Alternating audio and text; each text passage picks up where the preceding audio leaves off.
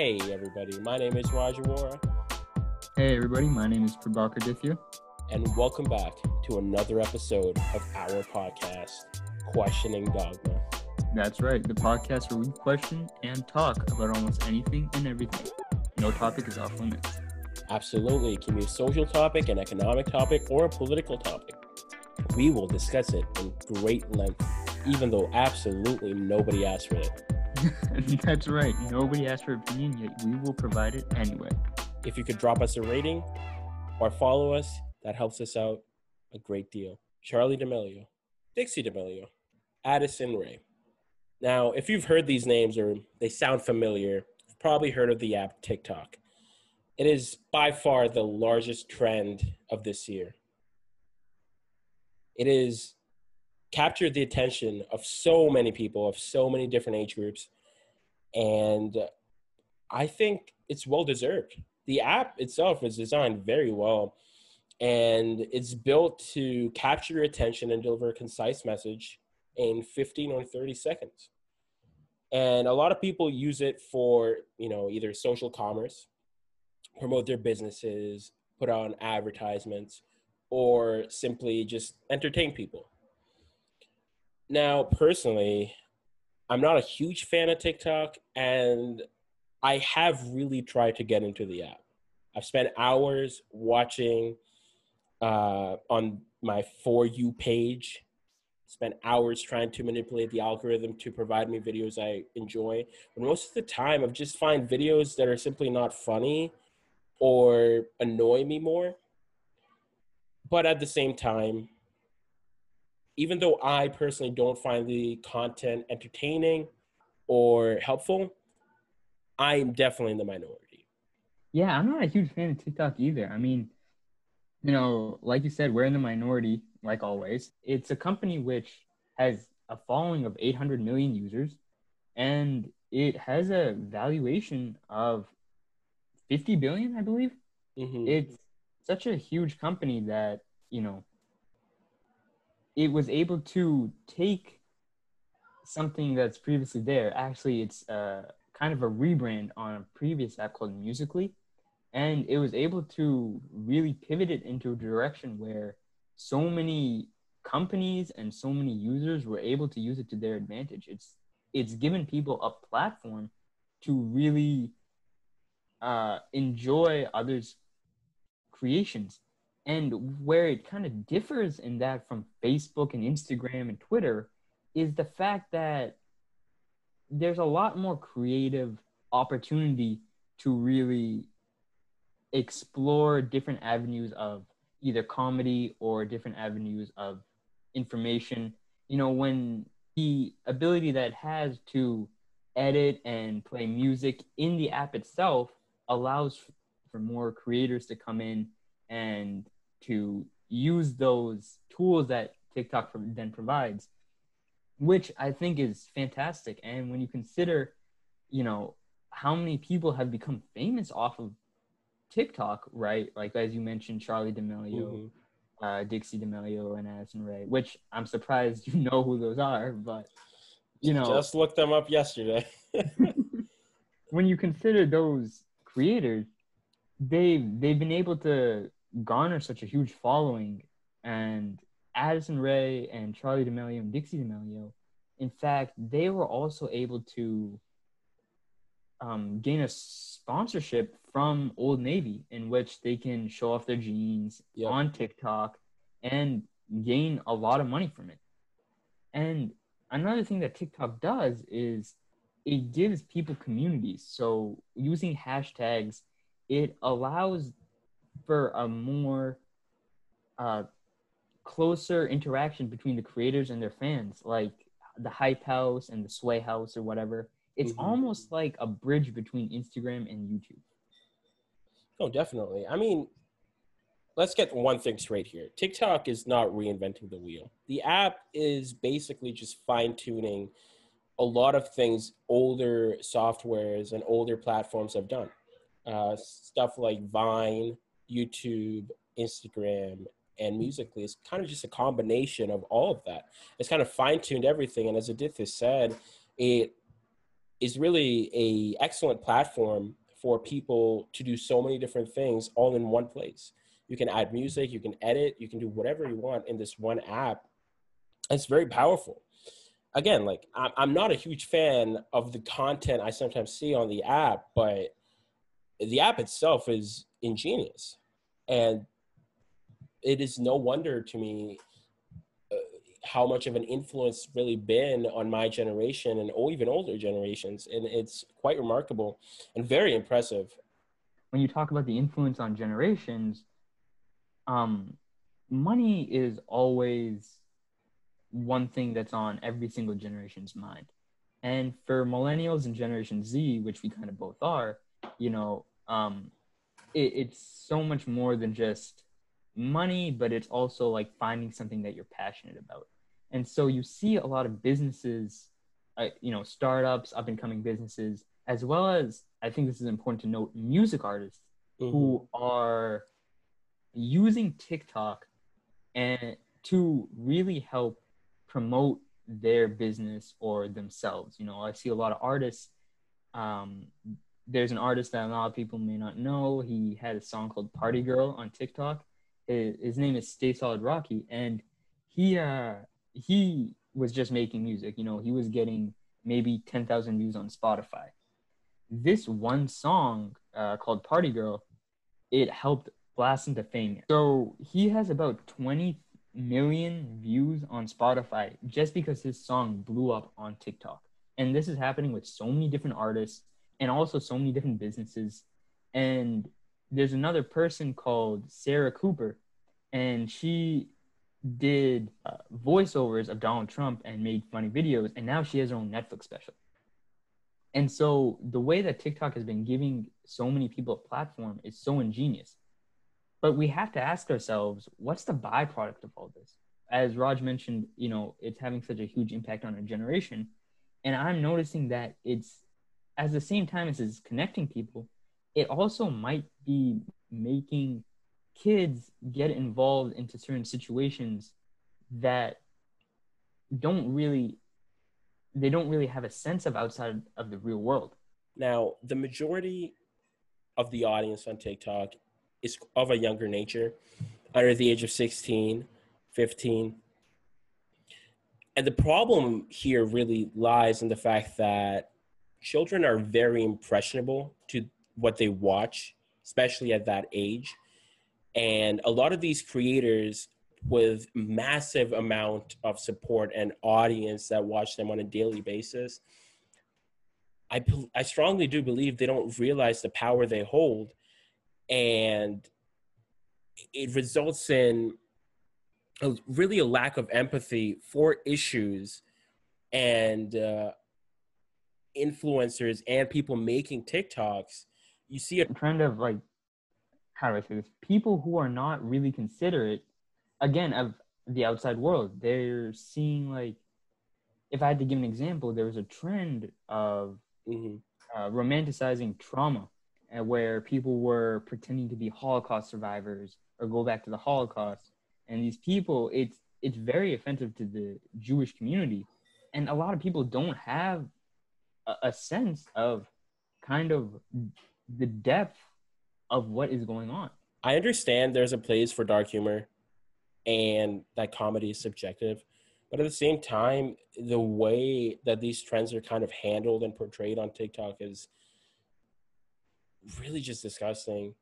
They're ridiculing people suffering and it's just not funny.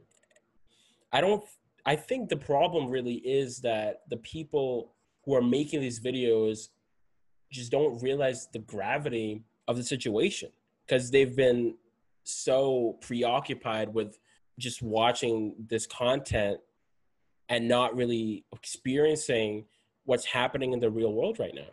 And I think they have a sense of empathy and a sense of of compassion for other fellow human beings is so important. And that that kind of gets lost in TikTok, whether it be because of the general nature of who is ever on TikTok. You know, not a lot of people have have lived through a sort of struggle or uh, even then, if you haven't lived through a struggle, right, you should still have some amount of empathy for for whatever is going on and having the smarter sense to not rather than ridicule i think the proper word is to romanticize it because that's what we're seeing is a lot of people are trying to you know uh, gain clout gain likes off of pretending like they are in some struggle or some difficult situation. You know it's really just so superficial at the end of the day. You see all these people trying to you know put hashtag black lives matter and hashtag protests and hashtag whatever. And it's really in an effort to just like Aditya said get likes and get attention. You see all these posts. I've seen you know back when people were making posts like uh, with respect to black lives matter and posting black blackout tuesday a lot of people simply posted a black square and put hashtag Black Lives Matter and called it a day. And I just thought it was so superficial and hollow because you're not doing anything. All you're doing is posting a black square for likes. And I think another issue that has to be definitely recognized is the concern of fake news. And when we are hearing news right now from CNN, Washington Post about um, TikTok probably getting bought out by an American company, you know, we're me and Raj are starting to think about some of the effects that these American companies will have on the app itself because we see a lot of fake news about Black Lives Matter protests mm-hmm. um, on both sides, whether it be you know a conservative or a liberal spreading spreading news about whatever side anything that supports the argument they take and they not only put it in a misleading manner but sometimes the news itself is just pure lies it's not even true mm-hmm. and so you know raj you can definitely speak more about it but when i see something like that it kind of concerns me for the younger generation who's getting influenced by this no i couldn't agree more uh, tiktok as far as it goes, TikTok is a huge platform for entertainment and advertising, but it's also a huge platform for news. And when people are watching TikTok and getting their news out of it, a lot of the times this is their only news source. And it's very easy to kind of see something, you know, very shocking and think that that's reality, but it's really not. It's far from it. I saw this one post on TikTok uh, that talked about the recent Jacob Blake shooting, and it claimed that Jacob Blake himself took a brick and hit the officer, which resulted in him getting shot seven times. And that is absolutely false. In reality, the, the true story was the brick incident and Jacob Blake getting shot were two completely different stories. And this TikTok post kind of combined the two and you could see comments in the videos stating that you know he deserved to get shot seven times because he attacked the officer which in reality is not true whatsoever so the problem really is people watching this one clip or reading this one article and looking at this one post and determining their entire opinion on the situation based on this one source. And that is a huge problem. And that's something that tiktok is not exactly handling. And when we're looking at now how that TikTok might be bought out by an American company like Microsoft or Amazon, um, I think it's important to denote that these companies should also take extensive measures to uh, do their best to help mediate this fake news. Not exactly limit and promote their own agenda, but to take it take into effect certain regulations and policies to help prevent fake news from being spread because the generation that's being influenced by all this fake news is the next generation of American voters or worldwide citizens who are going to make a difference, who are going to make an impact. And so when we uh, influence fake stuff, false stuff, superficial stuff, uh, superficial content, fake content, it, it, it really has a negative impact on the next generation. See, Aditya, I see what you're saying, but at the same time, that's a very dicey road if a company acquires TikTok and tries to control what's put on it by determining some things being fake and some things being real it's very tricky because a lot of the times if you go down that road people and rightly so can claim that it's suppressing someone's voice. Regardless of it being fake or not you are suppressing someone's voice and that becomes a problem which is why something like tiktok is so preferred in america because it doesn't limit you at all. You can literally pretty much post everything or anything on tiktok regardless of the content or what it's about which is why we see all these trends. And you don't really have the power to do this on other platforms at least to this extent that you do on tiktok. It's funny though because it's the complete opposite in china where tiktok originated.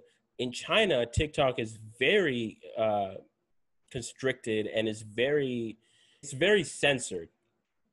And people cannot really post what they want and can't really watch what they want and it's very heavily controlled by the chinese government and tiktok's uh, parent company uh, ByteDance, which is why some people are concerned again in America that since its parent company is a Chinese company, what does that mean for TikTok in America?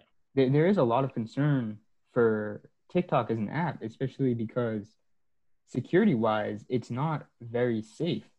Um, TikTok doesn't track, doesn't just track your IP address like most applications do. There's a test and through that test, this engineer was able to figure out that TikTok tracks your SIM card. And he was able to switching out his IP address from somewhere in America to somewhere in India. And Google changed its content to tailor where his IP address was. But TikTok didn't do the same. And this just wasn't on the For You page it was on his explore page as well, where he noticed it was still the same US content. Not only that, I did a test myself. One of my friends told me that TikTok's algorithm is very sophisticated and that the AI kind of just knows exactly what you prefer and what you like to watch within a few swipes. And I thought that was very interesting. So I downloaded TikTok. I didn't make an account and I just opened the app and I swiped past the videos I didn't like and watched the videos that I did. And rightly so, within a couple minutes, it was started recommending me videos I liked. And, uh, you know, recommending me videos about video games that I play, about, and which got really scary was that it was recommending me things in the state that I live and also with hashtags of the college I attend. And that was very suspicious to me because I did not make an account and I all I did with the app itself was swipe past a few videos and watch other videos. So that got me very concerned because how does this app know where I attend college and the state I live in? Another thing that people don't know is that TikTok tracks your the way you swipe on your uh, phone.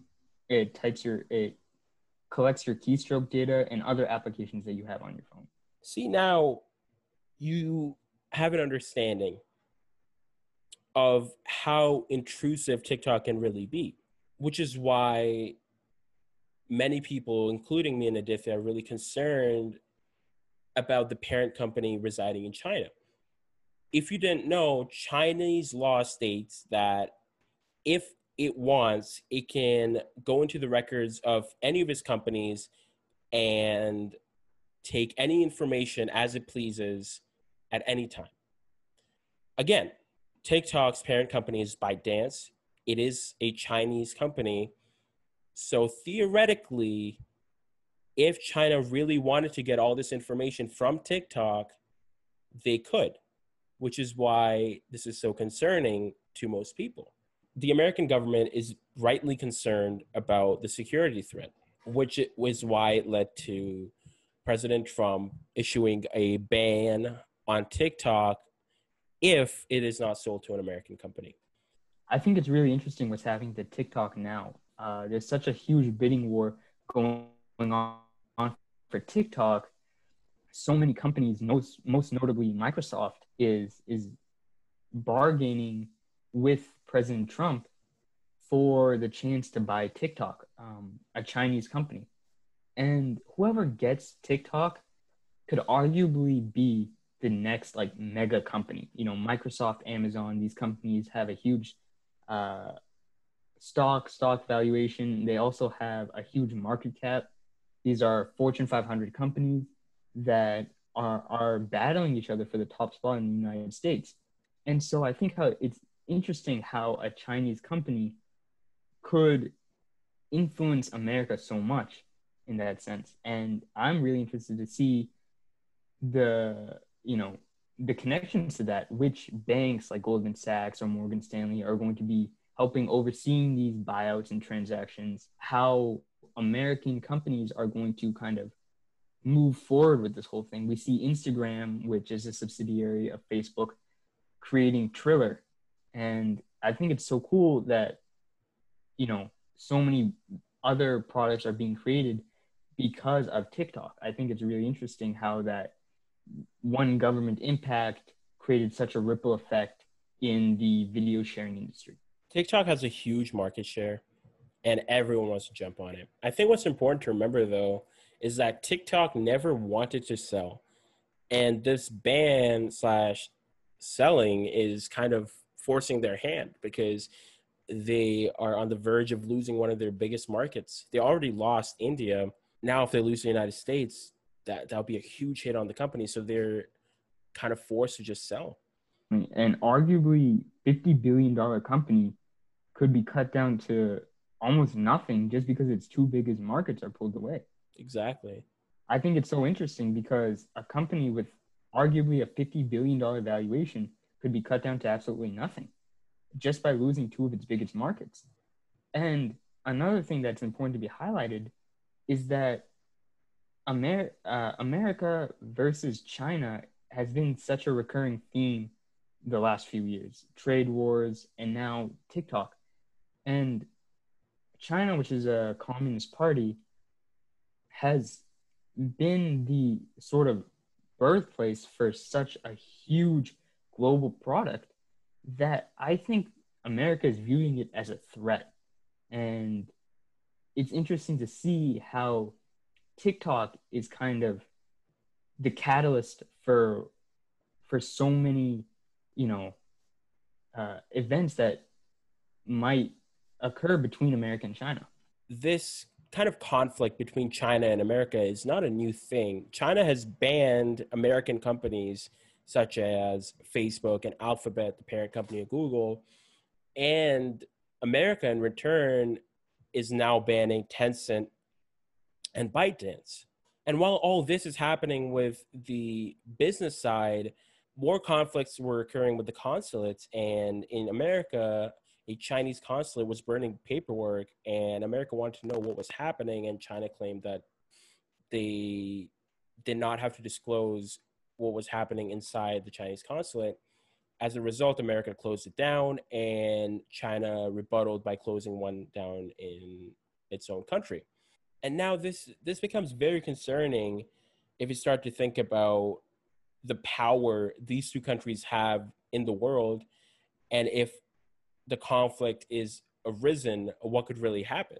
I have discussed this previously with Aditya. To both of us, it is very reminiscent of the Cold War with the Soviet Union and America. Now, that's where we'd like to end our episode today. We talked about many things today TikTok as an application, its popularity among younger generations, how it's so influential, how it's really very positive in some lights, and in other lights, it's not and how it may very well be sold to an American company, American company or get banned. But the thing is, TikTok's story is not just about TikTok. It's a lot larger than just an application that has 15 to 30 second videos. It's a story about security, about arising conflicts between two countries, and a lot of assets that we would like to discuss in the future. our next episode will be about China and America and arising conflicts leading from TikTok to consulates to other different things that are happening in the world right now with these two major countries. Once again, everybody, we're available on Apple Podcasts, Spotify, and YouTube. If you could drop us a rating or follow us, that helps us out a great deal. We will try our best to provide the best content on a consistent basis. Next episode will be up next Tuesday. Its title The Second Cold War. Stay tuned, ladies and gentlemen. This has been Raj, And Aditya.